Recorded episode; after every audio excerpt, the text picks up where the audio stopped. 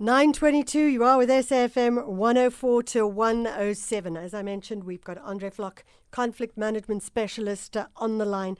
So, earlier on in the show, I mentioned the fact that Austria was becoming the first Western country, and I think there will be more resorting to mandatory coronavirus vaccinations. Now, whilst uh, the vaccination in this country is not mandatory, there are some conversations around a mandatory vaccination policy when it comes to work. And Old Mutual has adopted this effective from January the 1st next year, we understand. To try and understand how this works, what this means, we have Andre Vlok on the line. Andre, thank you so much for joining us. Good morning, Michelle. So, Andre, let's look at when we say a mandatory vaccination policy, what does this mean? I think it's a complete misnomer, um, sometimes used with bad motives. Uh, it really gets the debate off to, to a bad start. Okay. Um, there's, there's no such thing. Uh, around here, there is no mandatory in, in, in the true sense of the word. Um, what we're really dealing with, what employers like Discovery and so on are dealing with, is, is the the consequences of your decision. Uh, it's not. It can never be mandatory in the sense that large men walk into my office and strap me down and, and, and force me uh, to be vaccinated. Yeah. That's a policy, just like wearing a hard hat on a construction site, um, just like wearing a seatbelt. We at Discovery, we at ABC Company, we believe that vaccinations must happen, and it's mandatory in that sense. If you want to work here after a certain date, you must be vaccinated. So it's really, I think the lens we should see this through is, is rather the, the consequence, the management of the consequences of, of that decision. It's, it, it's still your decision. So the policy, I, I'm, and I'm trying to just get this clear for us because it was mentioned earlier on in the show as well, and I just want to clarify that. So what we're saying is that the policy is not that you have to get vaccinated. The policy is that if you want to work here, you need to be vaccinated. Yes, I think I think uh, you know the, the mandatory part, I, I think, upsets a, a, lot of people, and Yeah. that's where we get the shrill shouts about my constitutional rights and, and Nazi Germany. It, it's not that. Um, it's compulsory in the sense that, and, and, and I'm not trying to make light of, of, of the decision. It's, it's a dilemma. that Let's say you've been working at a place for 20 years and all of a sudden your employer has this policy. Of course, that's difficult. Of course, it, it, it brings that party to, to, to some very tough decisions. Um, So let's so, so so take, take us through that. So take us through that. So um, and take us through it in terms of the process, and then take us through in terms of the legality. So I am. So Michelle decides, okay, fine.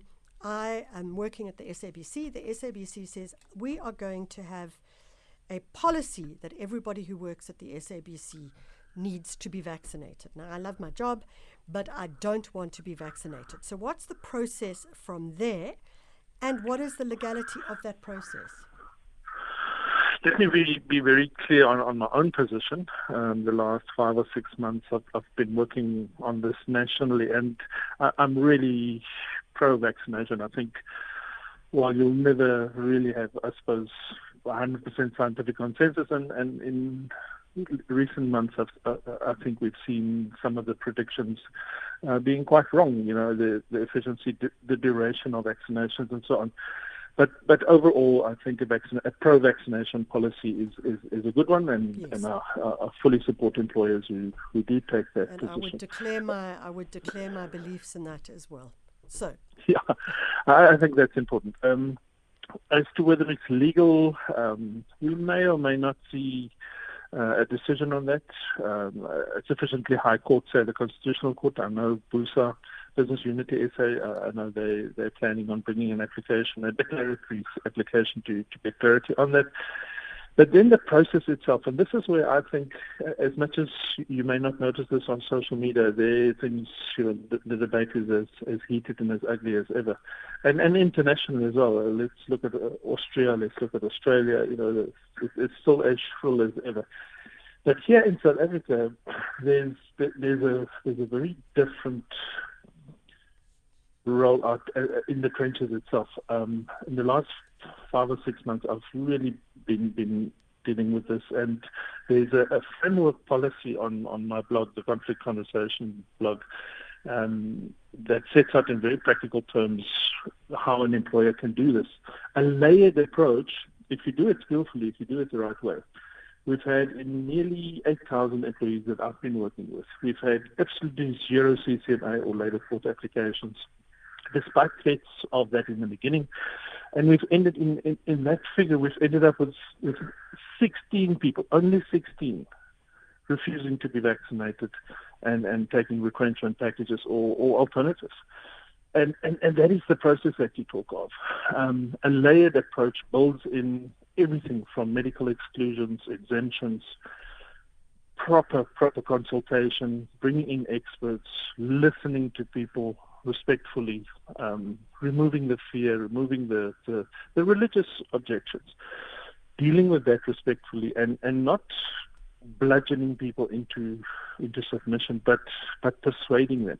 And and the few that remain unpersuaded, of course, you, you, you, the employer has a legal obligation to try and get to alternatives, and that depends on the industry. Can we work from home? Can we can we move you from marketing to to something else?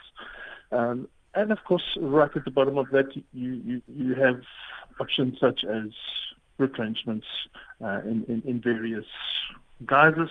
So really, the a, a structured phase policy. So if we talk about that structured phase is, policy, is, so so just sorry, Andre, to interrupt, but that structured phase, it's a bit like a systems map where you go, okay, I hmm. want to work here, I want to work at the SABC. Um, yeah. Do I want to get vaccinated? No. Can I work at home?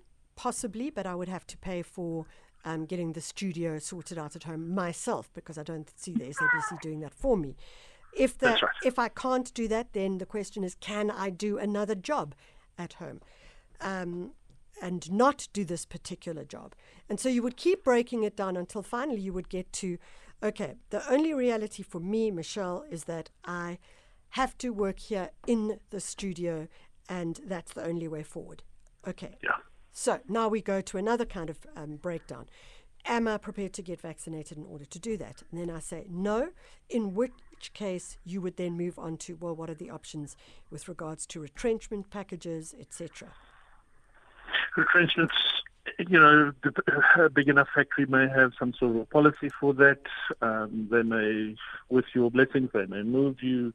Uh, you may, you know, we uh, we have one employer in Vanderbijl Park that paid for training for two people who refused, and they simply re-engineered their careers in-house. Oh wow! Um, uh, okay. You know, that's that's the creativity, but but then you've got to drop the the weapons and you've got to sit down and say, I value here. You, you're a good employee. We've got no other issues other than this mm. this COVID situation. Yeah. Let's sit down. Let's drop the, the fists. Let's start talking. And and and and it, it's it's amazing to see how if if you allow people, if you create that space for them, to yeah. drop the, the the, the posturing and you know the, the YouTube videos and, and all the scare tactics when careers are at stake and when employers really want to solve this. As I said, months later we've had it, it's it often starts off with with some threats and so on. But if once you involve the unions, once you involve the own advisors, and and there's a right way and a wrong way. And if you do it the right way, so far it, it really doesn't have to be this so, this so life-changing problem. Mean, you've nailed it. Critically, we want to be able to see the unions involved in this process moving forward. Oh, very much, very legally, and and I would say morally, and and and. I mean, some of the unions have, have been absolute, you know, they've been absolute um, they've been stars in helping because, you know, at, at, mm. at some levels, people can listen to me for hours and still, you know, still not believe me. But yeah. once the union starts saying that this that this does make sense, this is the better option. Um, you know, that, that, it's really just an exercise in in constructive mediation, in, in constructive in, in problem solving and and your employers are starting to pick up on that. The employees are starting to pick up on that. The the unions are starting to pick up. So at the end of the day, as much as you know, there, there's still some huge fires burning, but uh, really, it, in, in, the trenches, it's it's working an absolute charm. So there we go. That we want uh, constructive mediation and not constructive dismissal. Closing off. closing off. Uh, you know, the, as you say, on social media and certainly in various different spaces, we've seen lots of threats of the CCMA, of it going legal, etc. Your, yeah. your take on that, you think that if we have constructive mediation, we may not see anything going that far in any space? I have no doubt that we will end up in a few in a few litigation, you know, whether it's a CCMA bargaining council mm. or, or labour court, uh, constitutional court even.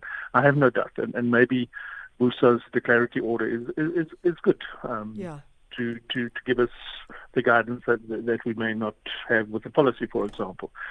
But I, I think that will be really isolated. I think the employers such as Discovery, Old Mutual, and so on, I think they'll carry the day. Their position, the so-called mandatory um, policies, I think will carry the day, even yeah. at a constitutional level. Uh, but ultimately, so far, you know, while people are, are threaten, still threatening each other, there are employers, maybe your competition, that are up and ready and they regard this as, as done and dusted and, and finished. Yeah. No, and it's finished. It's over. They, you know, they, they've gone through the process and they're back in, in, in full operation. Yeah. And COVID, the COVID vaccination policy is is old hat and behind them. Yeah.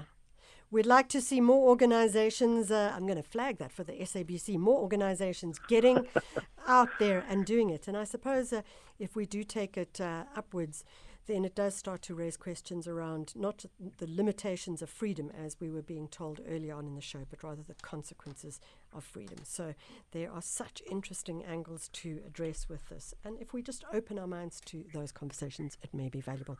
Andre Vlok, always a good moment to chat to you. Thanks for joining us. Good to talk to you, Michelle. Bye bye. Andre Vlok, hailing from Gqeberha PE. And if you follow him on Twitter, you get to see he has these pet pigs. It seems that there's a battle between his pig, MacDonald, and his wife's pig. I think his wife's pig's name is Othello, but I forget. Nevertheless, they appear to be both very gorgeous. Gorgeous! Promise.